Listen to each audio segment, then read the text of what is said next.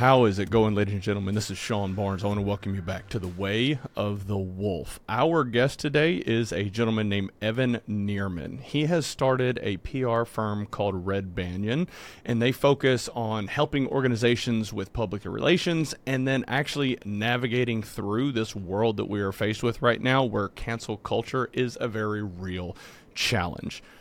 For those of you that have been listening to the show for quite a a period of time, you understand that sometimes I'll steer clear of certain topics just for fear of being canceled because that is a very real challenge that podcasters, social media influencers, and business owners struggle with. Our guest today is going to help us figure out how we navigate through this stuff together. So, Evan, welcome to the Way of the Wolf. Thank you for having me, Sean. All right, man. So I've got to know this is a very challenging space for you to operate in.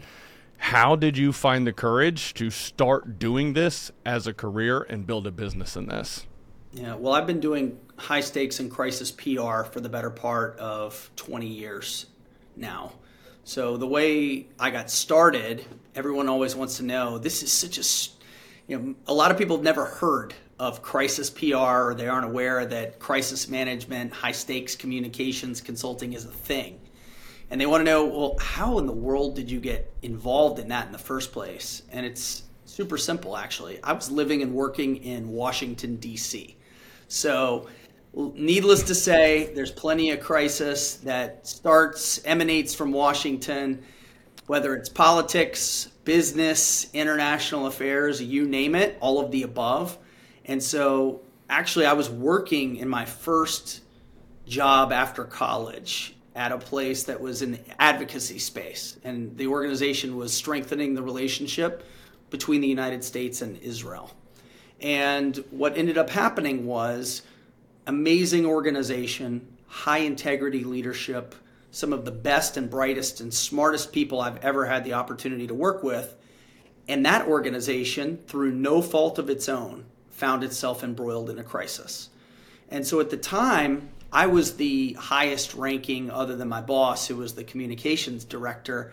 I was the in house PR comms guy, and they brought in an outside team of crisis managers. And I got the opportunity to work closely with them. And I decided after that experience, I was already looking to make a move. And I realized this is where I want to go next in my career because it provides the opportunity to help good organizations and great people who find themselves in challenging circumstances. And it's a way to really come in, provide massive value, help them, and empower them to move past a crisis and get back to doing the good work that they prefer to focus upon. And so my, my entrepreneurial journey was a little bit of a roundabout, as is often the case. I left the world of advocacy and working for the pro Israel lobby, AIPAC. Went to work at a small boutique, high stakes, and crisis PR firm. Stayed there about a year and a half. At the time, I thought to myself, I really like the work. I want to have my own firm one day that operates differently and does things very, very uh, with a with a totally different view of business in mind than the firm that I was working for at the time. I stayed about a year and a half. I left to go work at a startup in house that was on the cusp of explosive growth. And I did the startup for about a year and a half and then decided, you know what, it's time for me to start my own thing up. That was the genesis of Red Banyan. So I started the business with no clients, no team members other than me. And over the last 12 years, I've been focused on building that business. And at this point, we're in locations across the US. We're generally regarded as one of the top crisis PR firms in the country. I've got 30 full time employees spread out across every continental US time zone. And we've had the opportunity to work in close to a dozen countries at this point. So it's, it's been ex- an exciting journey. And uh, I think we're only getting started. Man, okay, so there's a lot of things that you just touched on that I want to dive into. One is the I'm going to say the drive or passion you found to add value and helping organizations navigate through a crisis. That is a tremendous value that someone like you and your company can provide because a lot of times business leaders, uh, large or small, they're so focused on running the business and they don't take the time to truly understand what crisis communication is supposed to look like or what they're supposed to do in the event of some sort of a crisis, whether it be a, a, a fatality in their organization or, you know, there's so many different crisis situations that can arise. So, the fact that you kind of found this passion around helping organizations navigate through those waters is pretty damn impressive. Now, the other thing that I do want to touch on here is the fact that you recognize that's what you wanted to do and that you wanted to start your own PR firm. And you you didn't just dive into it at first. You started working or you were working for another firm, then you went to work for a startup, then you started your own. Now, remind me what was that period of time where you were working for another firm, then the startup before you actually started Red Banyan? The first position I was in was seven and a half years in Washington in house. Then about a year and a half at another firm then another year and a half working at the startup, and then starting Red Banyan. So I've spent almost equal amounts of time. Half of my working career has been gaining the experience and the know how and working for other organizations. And then the second half has been building my own organization. And, you know, I, I think a lot of business owners or entrepreneurs and and really even top management people who are in positions of leadership at companies the the culture or the why behind what they do is sometimes treated as an afterthought. And from day one it was really a focal point for me and for red banyan. The the why that motivates my team and me every day is we press the truth we fight for facts we believe truth matters and we're trying to empower our clients to accomplish their goals using communication. Now, the what of what we do is high stakes, crisis comms, positive, proactive, strategic communications. But the fundamental underpinning is our why. And the other thing that I think has been really vital to our success as we've grown and expanded has been basing everything upon our core values. And so at Red Banyan, I don't treat these core values as a hokey poster that you put on the wall and or something that we talk about once a year at a at a retreat. These are part and parcel of our organization. They are our DNA. So when I tell you that every single person in my organization knows our core values and understands them, I know that for a fact. We have a huddle every day, 15 minutes, we get the whole team together and we give each other shout outs. Every shout out has to be pegged to one of our core values. Those core values go in every job description that we publish, they're in the interview process. The first conversation we have with a candidate is around those core values. We evaluate and rate our employees based on our core values. We have them on our website. They are part and parcel of who we are. They're also in every proposal that we provide to our clients. They're in every discovery call and presentation that we give. So I think for, for organizations and for their leaders, understanding why you do what you do is, in a sense, even more vital than just the what, because you can always adjust what you do or how you do it, but you really need to have a, a deep understanding of what motivates you and, and what's driving you. Man, I love that. And I want to get into the whole cancel culture conversation, but I'm latching on to how you are building your business and how you are embedding these core values into your organization. And this is something that I see that a lot of entrepreneurs and startups are usually pretty good at, but as organizations grow in scale, they start to lose sight of those core values. And while they're inevitably stuck on a wall somewhere or on the website, when you start having conversations and just asking random employees what are our core values, they just get this kind of deer in the headlights look like, uh, mm, oh wait, it's on the wall somewhere over here, right? That's that's not great. And so my question to you is how comfortable and confident are you in as you continue to scale Red Banyan that these core values are going to stay embedded in your team, in your organization for as long as you're leading it? 100% certain. And the reason is we arrived at these core values a decade ago. And we've made a couple of tweaks through the years only to add and to take away one, one at a time. And and typically we, we have left these unchanged for the last three and a half or four years.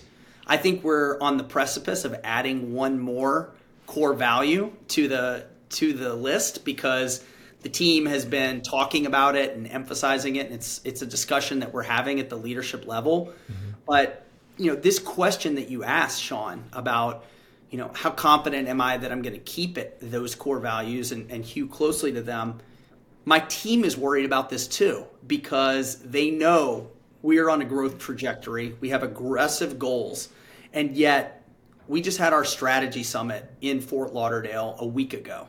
30 employees from across the country. We all came together for two days of bonding, inspiration, coaching, and strategic planning. And what I heard from my team time and again is we're excited to grow. We want to be able to help more organizations. We want to expand our footprint globally, but we want to hold on to what makes us unique, our secret sauce. And for us, that's those core values. And just in case you were wondering what they are, good. We we yes. remember them with the acronym SICAR, S I C A R. So S is for strategy. As a communications agency, we believe strategy has to be at the root of everything we do. So that's why we lead with that core value. The I stands for integrity.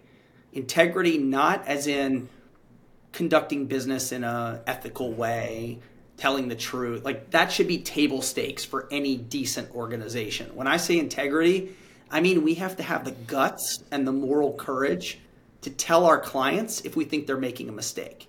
If they come to us with something that they think is good and we don't think it is, even if it risks pissing them off, we got to tell them straight because that's what it means to live our core value of integrity.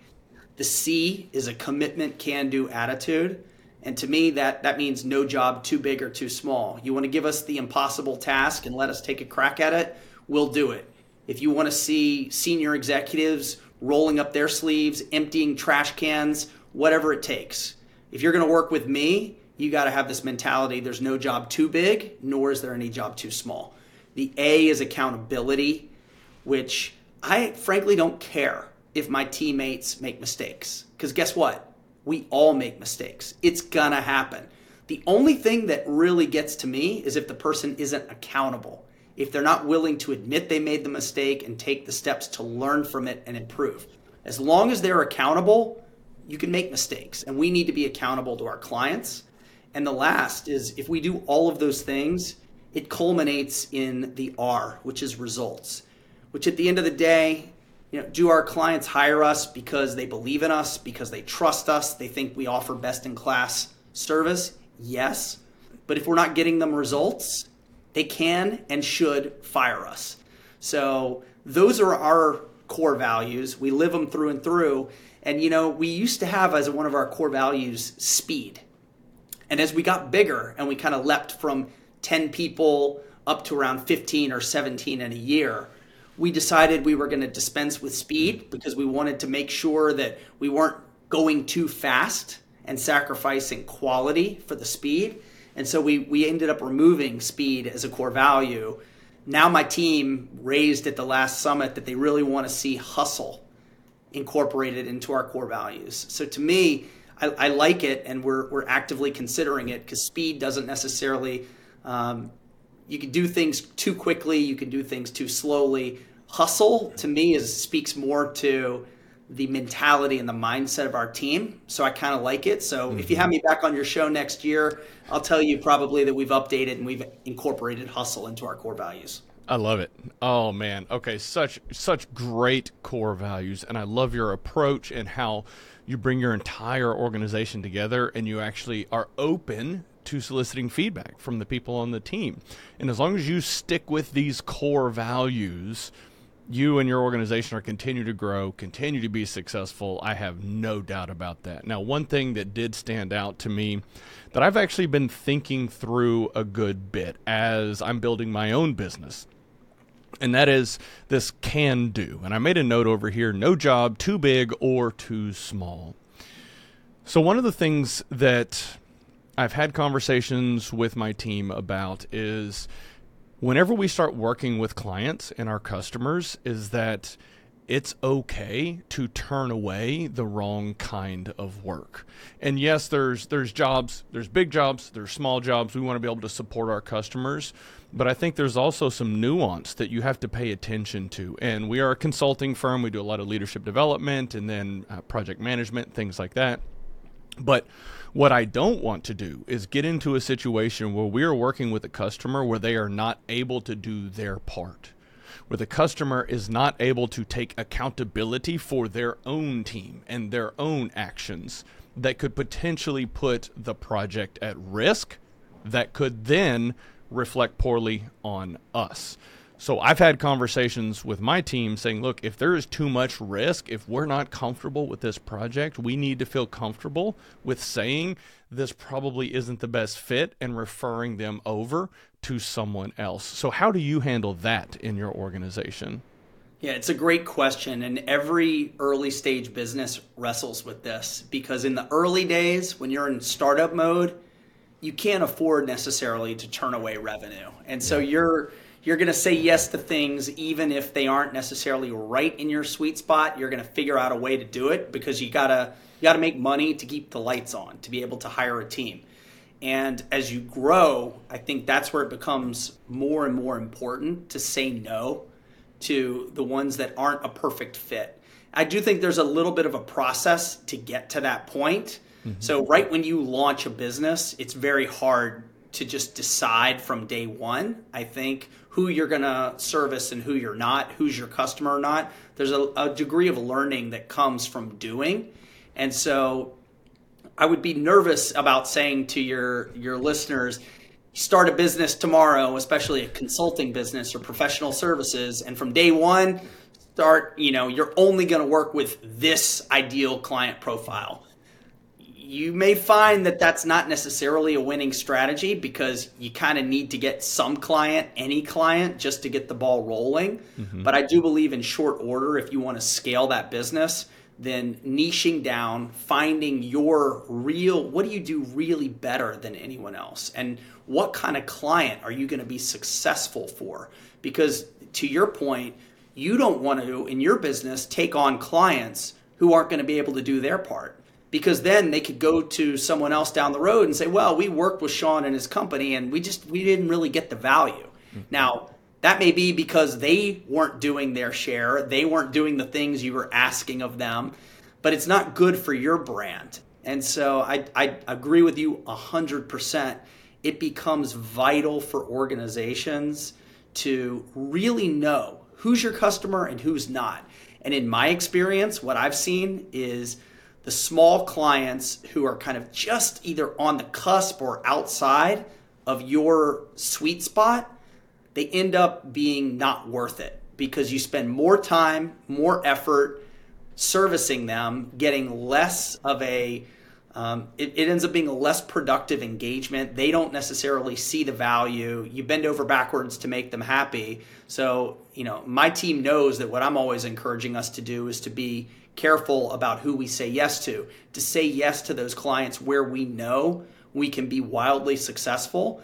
And also, are they going to be a good fit? Again, it goes back to the core values. In my mind, if we're talking to a prospect and we're outlining our core values to them, and I'm hearing that they don't actually embody or reflect any of those core values, that's problematic. Alarms, alarm bells are going off in my head and I'm thinking to myself, well, our team is focused on strategy. They sound very tactical. Our team is big on accountability. Doesn't sound like they're willing to commit to anything. We have a commitment can do attitude. They seem like they're going to move at a glacial pace. We may not be the right fit for them. And again, I think it's hard in the early days. I think you've you've got to not cut off your nose to spite your face. You don't need to whittle down or narrow the funnel so much day one because I don't think most people know exactly who their target customer is until you gain a little experience. But the sooner you can start to figure that out, and then the more disciplined you can be about saying no to those bright, shiny objects or saying no to revenue, um, in the end, my belief is it's gonna it's gonna lead to better outcomes, better results, more referrals, better clients, and ultimately more revenue. Yeah, yeah, yeah. That that completely makes sense, and and I also recognize whenever I'm having conversations with my team that yes, while we are a startup and that might seem odd to turn away revenue, our brand, our reputation is paramount to me. As we build this team and as we build this organization, I want to make sure that we have a brand and reputation for delivering results and anything that could potentially jeopardize that, we we view it through through a microscope to say is this really right for us? And yes there's kind of you're you touched on something that was very important. A startup, you don't always have the luxury of turning away revenue, which speaks to the importance of making sure that if you are going off into the realm of entrepreneurship, that you have done your research, you've done your homework, you've saved as much money as possible because going into it, you're probably not going to get paid for a pretty good while, or you should at least spe- expect to not get paid for a pretty good while. So there's a lot of preparation that goes into it. So I've got one more question on the entrepreneurship side of things, and then we'll get into yeah. your book and some of this other stuff. Because you spent a number of years working for other organizations, gaining valuable experience so that you could then come to market with your own organization, I think that is an incredible approach when it comes to attainment of skills and knowledge that can be beneficial. Now, I've had a number of entrepreneurs come on the show that right out of college, they started a business. I had one come on last week who, out of college, he spent probably a year, year and a half in an organization, said, Yeah, this isn't for me, started a business, struggled for quite a period of time, and then ended up exiting the business five years later, doing very well for himself. On the flip side, I've seen people that wait till their 40s or 50s to go out and start a business. Seems like you've kind of split that gap and and your experience the people that you work with and all the different customers that you have have you seen pros or cons to starting right uh, right out of school early in life or waiting until later in life when you've been able to attain and amass all of these valuable skills? Yes. Well look there are different types of businesses and there are different types of entrepreneurs. And I spent a lot of my time working with an organization called Entrepreneurs Organization, EO, which is a global organization where it's really a peer support network where all of the members, there's a ban on solicitation. So anyone who's in EO is, is forbidden expressly from pitching or soliciting business from anyone else in the organization. And that just creates a level of trust and also an understanding that those of us who are in this organization are there to help each other, to provide input, and to be sort of a, a, a, board of directors, if you will, to experience share, not to give them advice per se, but to say, if they if they ask for it, you know, oh, I hear this problem that you're struggling with, that you're wrestling with. In my experience, this worked for me.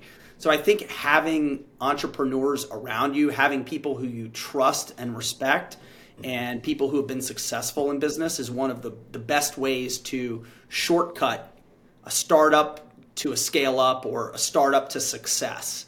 So th- those those resources are out there, and whether it's entrepreneurs organization or Vistage or looking into other meetups in your area, I think there's huge opportunities for learning and growth there. Now, some entrepreneurs they know they're entrepreneurs from day one. They're just born with it. You know, there's this this, this sort of mythology that's been created by the mainstream press, uh, which I think leads people down a very dangerous path sometimes. Which is we hear about the exceptions to the rule, not. Uh, you know, we hear about the unicorn. We hear about, oh, Bill Gates, he was at Harvard, he dropped out because they couldn't teach him anything, and he started Microsoft and he became the world's richest man.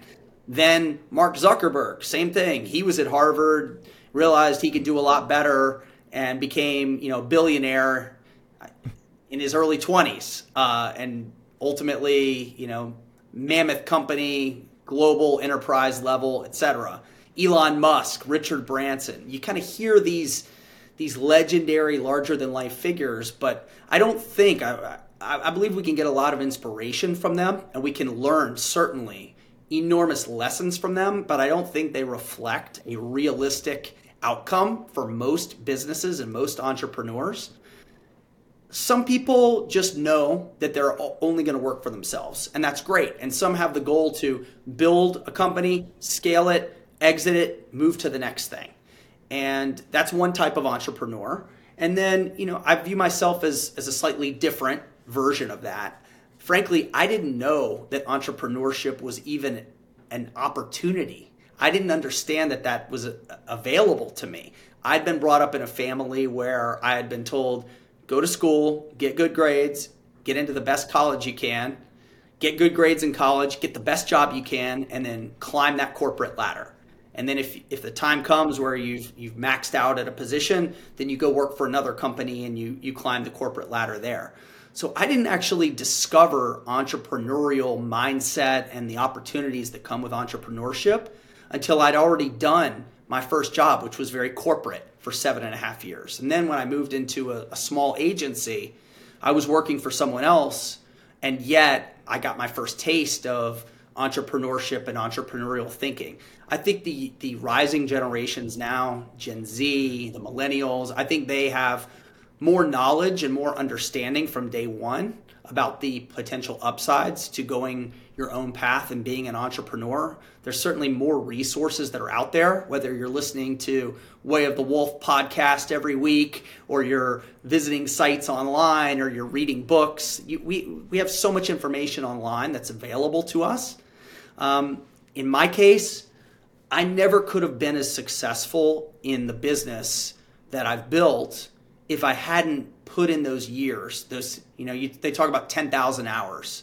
Uh, Malcolm Gladwell famously made this uh, sort of something that everybody understands that in order to become a master of a certain skill, generally you have to put in 10,000 hours of work at it. And in my case, it was more like 15 or 20,000 hours, but I never could have done what I do at this level if I hadn't worked at other organizations. And so I do think there's something to be said from gaining experience, from staying at a place longer than kind of what's in vogue now, which is you know people get a job six months, a year, a year and a half. They're like, oh, I'm out of here. I've learned what I can. I don't subscribe to that. I actually think that being you don't really even understand what your job is and how to do it until you've been there generally speaking for about a year and then you just start developing and amassing the skills so every journey is different. Everyone has to do it their own way. I do think in my case, getting that experience, amassing that expertise, it was good that I was able to do that on someone else's dollar and without the risk per se of going straight into entrepreneurship. But today, as I look at my life, I feel like I'm doing exactly what I'm supposed to be doing. And it, you know, I, I didn't start the business until I was 30, 31 years old. I had a two year old and an infant. It was never really a great time, but you know, thank God, you know, with with good luck and g- tremendous effort, um, it's worked out. And and one of the the last sort of thing I'll say on this question of entrepreneurship is I do think people have a you, you get a warped view of what it's going to take to be successful in a business because we like to lionize those who have this hockey stick exponential growth. And so I hear from people all the time, especially over the last couple of years, they're like, "Wow, your business is really taken off," or "You guys are really you're you're you're, you're crushing it." It's like, yeah, the first ten years, I was definitely not crushing it. I was beating my brains out every day, working incessantly, and coming this close to giving up and seeing the whole thing collapse. So yeah, we're an overnight success after, and I'm having fun now uh, for the past two years after ten years of being pretty miserable, frankly. You know, I think I think it was Elon Musk that said the um, there's this allure of, of entrepreneurship, but really what it comes down to is staring into the abyss and eating glass for the first 10 years or so. And I, I'm sure I butchered the heck out of that, but it's something to that effect, and and I can see it. And so the majority of, of my career, I've worked in oil and gas, and so I've been surrounded by entrepreneurs and M and A and integrations, and so I've had unique opportunities and experiences to work with entrepreneurs for the past two decades, which has afforded me a chance to learn a tremendous amount from them. Now, I grew up very risk averse. I have been for my entire life. And I'm just kind of at that point now where it's like, okay, this is what I have to do. This is how I can make my impact on the world. So, speaking of making impact on the world, your book, The Cancel Culture Curse From Rage to Redemption in a World Gone Mad. Tell me a little bit about what prompted you to write this book. It's real simple.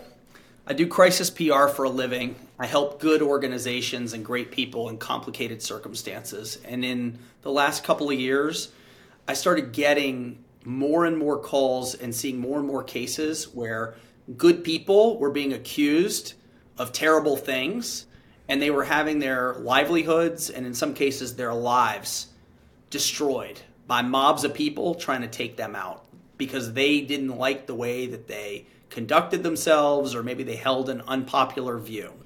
And there's one woman who I would point to in particular who was really, she was the catalyst for this book. Her name is Lisa Alexander. And the story of Lisa I tell in my book, I, I put her right front and center. I talk about it in the intro to the book. Uh, at the end of my book, I have four or five case studies where I talk about real life instances where good people were canceled and then how did they overcome it with the goal in mind that I wanted to write this book to expose the practice of cancel culture and I wanted to help organizations, businesses, entrepreneurs avoid getting canceled in the first place. And then if they find themselves in that unfortunate circumstance, they'll have a playbook and a guide of best practices of how to get themselves out of trouble. And so Lisa's story really spoke to me and you know, this is a woman who was was an entrepreneur, is an entrepreneur, and a wonderful person, by the way. I, I just happened to be in San Francisco last week, and after talking to Lisa and being being close to her for years, we became friends during the COVID pandemic, and and I didn't actually meet her in real life until just last week. And she's she's an amazing woman, and you know what happened was she was walking along the streets in San Francisco and it was a time when there was a lot of crime in her neighborhood. There were signs everywhere. If you see something, say something. She happened upon a guy who was writing on on a wall outside of a historic home. She knew the person who owned the home. The guy who was writing on the wall was not that man, and she politely asked him, "Pardon me, excuse me, sir, what are you doing? You shouldn't write on other people's property." Now, this guy spun around, put a camera on her from his cell phone started goading her, was very aggressive toward her. Oh, why don't, how do you know I don't live here? Why don't you call the cops? Why don't you call the cops on me? Okay. And he, he actually filmed her. He forced her, bullied her and the man she was walking with to tell him her name. He refused to give his name. And as she walked off, he took a video of her and he said, That's Lisa. She's calling the cops. And that, ladies and gentlemen, and then he he panned over the wall where he was writing with chalk and it said Black Lives Matter. And he said, That's why Black Lives Matter. So he took that video, he hired a PR firm. A couple days later, he scrubbed his, his own social media footprint. He used this, the PR firm to put this story out. The story went viral. She became known internationally as San Francisco Karen. Death threats started pouring in Every business that did business with her cosmetics company dropped them immediately. She was um, subjected to the worst abuse you can imagine. A gang of people doxed her online, released her full name, her address. A mob of people showed up at her house with weapons and threatened her life. She ended up losing her business. It collapsed completely, and her body went into shock, and she almost died. And so this was a, an instance where cancel culture really did almost kill her. And so when I heard this story about Lisa and I heard the facts and the truth about what happened versus what the media said happened, I realized, you know, I got to do my part and I got to tell her story and the story of other people, and I've got to try to prevent this from happening to other people. I make the case in the book this kind of behavior, this practice of targeting other people for political reasons or or in order to get clicks and likes and views online, it's fundamentally uh, inhumane, and I believe it's also fundamentally un-American. We believe in free speech, freedom of expression, and to target other people to decide that you don't like something about them, what they've said or they're done, and you're going to make it your life's mission to ruin them and not afford them another core American thing that we should all enjoy, which is due process. Cancel culture is the opposite. It's it's conviction and it's execution before the person has even had a chance to defend themselves. And I think it's wrong. I think it's un-American. I think it has to stop, and that's why I wrote the book. Man. Well, I have to commend you because this is such a challenging space for people to navigate. We need more people doing what you're doing and so uh, clearly you're somewhat of an authority in this space. Man, how did we get here? Unfortunately, we got here through a combination of things. It's really a perfect storm that creates this environment where this virus of cancel culture can grow and develop and, and spread. And it's it's a combination of extreme partisanship, so we see that our, our broken political system where it's really the extremists on the left and the right that drown out the moderate center and they pull certainly our two political parties further apart than they've ever been. We emphasize differences rather than the shared aspects. So I think that there's that's one part of it. I think there's been also these social movements that may have started with the idea or the intention of providing positive change in our society, but they quickly morphed and were weaponized to attack other people. And this includes Black Lives Matter, it includes the Me Too movement. I think that, you know, exposing bad practices, whether it's it's systematic uh, abuse of people of color or allowing men to abuse positions of authority and to sexually assault or humiliate women. Obviously, reversing that kind of behavior is a good thing. Now, the problem comes in when the accusation is believed instantly to be proof of wrongdoing. And so I know that I personally have worked with many people who have been accused of bad behaviors and they didn't actually do those things. And so, again, in a cancel culture world, people aren't afforded the chance to defend themselves. The, and, and these are other other reasons why it's happening right now. Also, the interconnectedness. We all have these things in our pockets, cell phones. Every person is a reporter. They have their video that they can take, they have photos. Also, they can access information at all times. And so you've got the interconnectedness, the speed with which news is made you have a symbiotic relationship between social media and mainstream press. You have the mainstream press breaking down because it's been largely unprofitable for a long time. And so, what that's led to is you have less editorial oversight. Things that used to happen if you if you had a story that was going to run in a newspaper, a reporter doesn't just write what they're going to write. They get it cleared by the editor. It goes through review process they checked checked their facts, they checked the sourcing. Well, now there's a race to get content out quickly, and the internet makes that possible. And you got newspapers who are competing with blogs and other online outlets. And so speed for them is paramount. And when you start going too fast and you don't bother to check the information, all of that can happen and have very deleterious effects. And so when you take all of that, you take these movements and partisanship and also people's desire to, you know, the, and, and, and, this is one that speaks more to, I think, a cultural, uh, where we are culturally in this country at the moment. We've also started in recent years celebrating victimhood and people racing to see who can be the most victimized. And that mentality that, that I'm a victim and therefore cancel culture, attacking other people gives me a chance to strike back. It empowers people who have felt disenfranchised or feel like the world hasn't been fair to them. Uh, that I think has also been a psychological driver behind a lot of people jumping on the bandwagon to to take people out and to try to bring down people with more influence, more money, more success than they have. So it's all of those things all put together that is why we have cancel culture happening right now. You know, it seems that you touched on something, and that is the speed of getting information out, and the mainstream media not doing their proper due diligence to vet out the actual facts. It's, oh, this is going to get a bunch of views. This is going to get a bunch of likes. Let's push it out there as quickly as possible.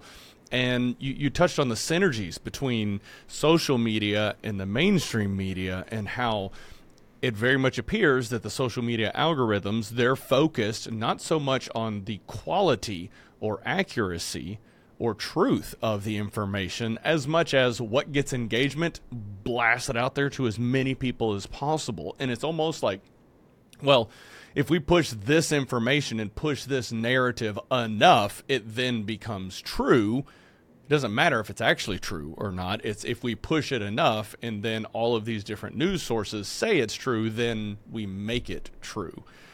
And that, I mean, that's a very real struggle that it, it's just going to be challenging for us to figure out how to navigate through because organizations like yours, it almost appears that you're coming in on the back end of the crisis to try to do damage control. Now, I have no doubt, and I'd actually uh, love your input on how do you get ahead of it? How do uh, it, people and organizations do the right thing? What do they have to look out for to try to avoid walking down the sidewalk and saying the wrong thing to the wrong person? Yep, it's a great question. I'll give you a couple of concrete tips and then I'll tell you, I'll, I'll, I'll lead with this. Go to cancelculture.com because there are resources on that website including how to talk to your kids about safe use of social media and how to talk to your kids about cancel culture. Also, a downloadable on that website 10 steps for people to avoid getting canceled. That's all there, it's all free. Please access it, please put it to use. I think it'll help you. Whatever your industry, whatever your organization. So just go to cancelculture.com and, and get those resources.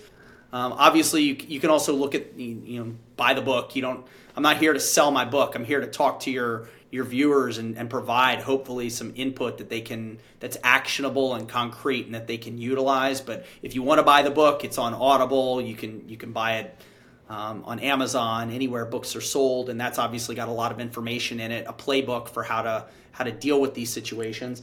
Uh, the other thing to keep in mind is social media is where the vast majority of these things start.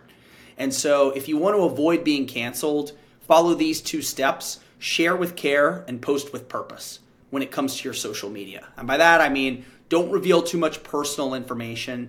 Uh, keep in mind if you're you know sharing with care means don't necessarily post pictures from your vacation while you're on vacation because then that just tells everybody you're out of the country you're out of town your home your office it's available. No one's there. Uh, don't post pictures with your kids necessarily and don't do it in identifying places where they can look and they can see oh that's your kid's school in the background. If someone wants to do you harm now they know where your children go to school. Uh, unfortunately it's pretty easy to figure out where people are uh, because people share so much on social media it becomes very easy.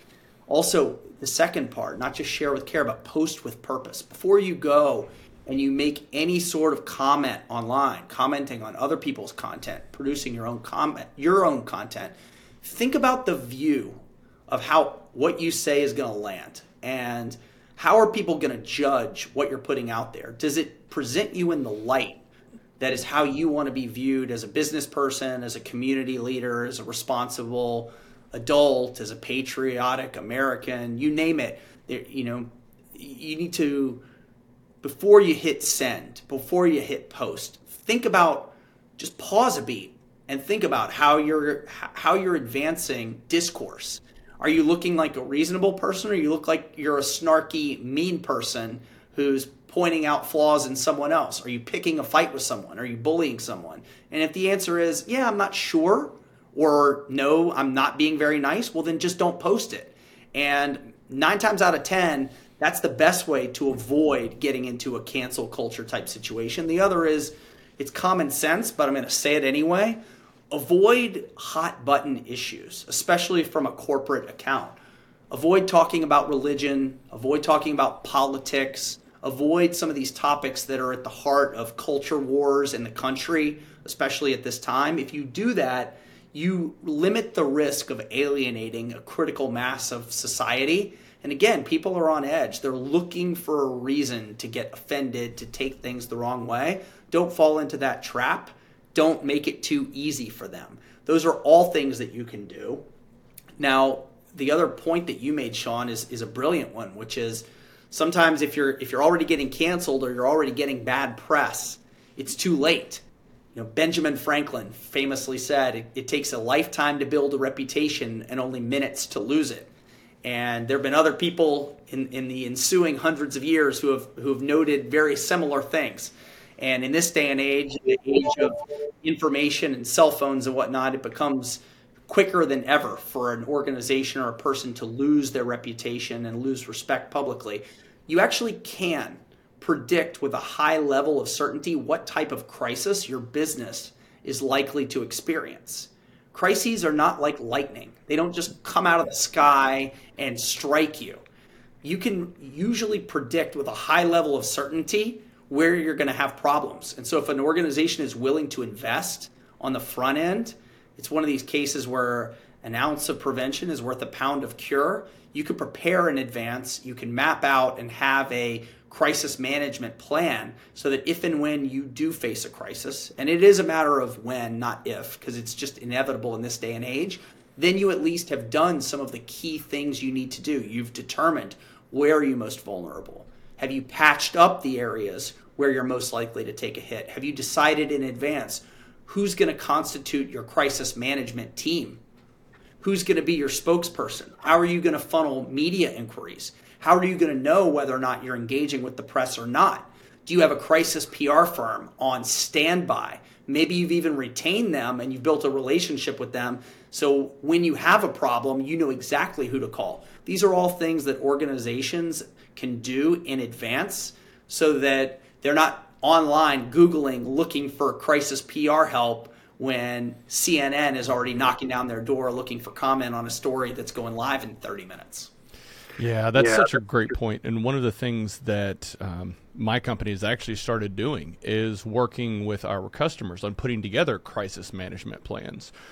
And you know, it's a pretty I'm going to say standard framework, and it's gonna there's going to be nuances for each organization and company. But one of the things that is vitally important is making sure you have a good PR firm to lean on and I've encountered this in the past where their default is, oh, well, this company does our website and our marketing. We're just going to use them.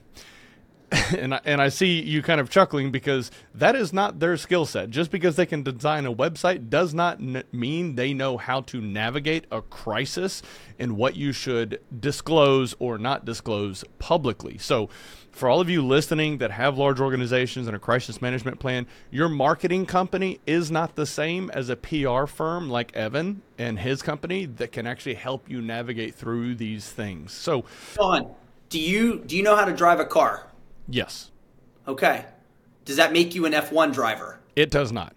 Are you prepared to get in a car and go 250 miles an hour around a hairpin curve with other cars all around you? I am not prepared, but it would be fun it would be a blast. Now, being, you know, getting your PR firm, your generalized PR firm, or your marketing firm to be your crisis PR firm will not be a blast. It will not be fun because the worst thing that you can do when you get into a crisis is to compound your misery by making another mistake. And the reason is you get when you get in a crisis, all eyes are on you.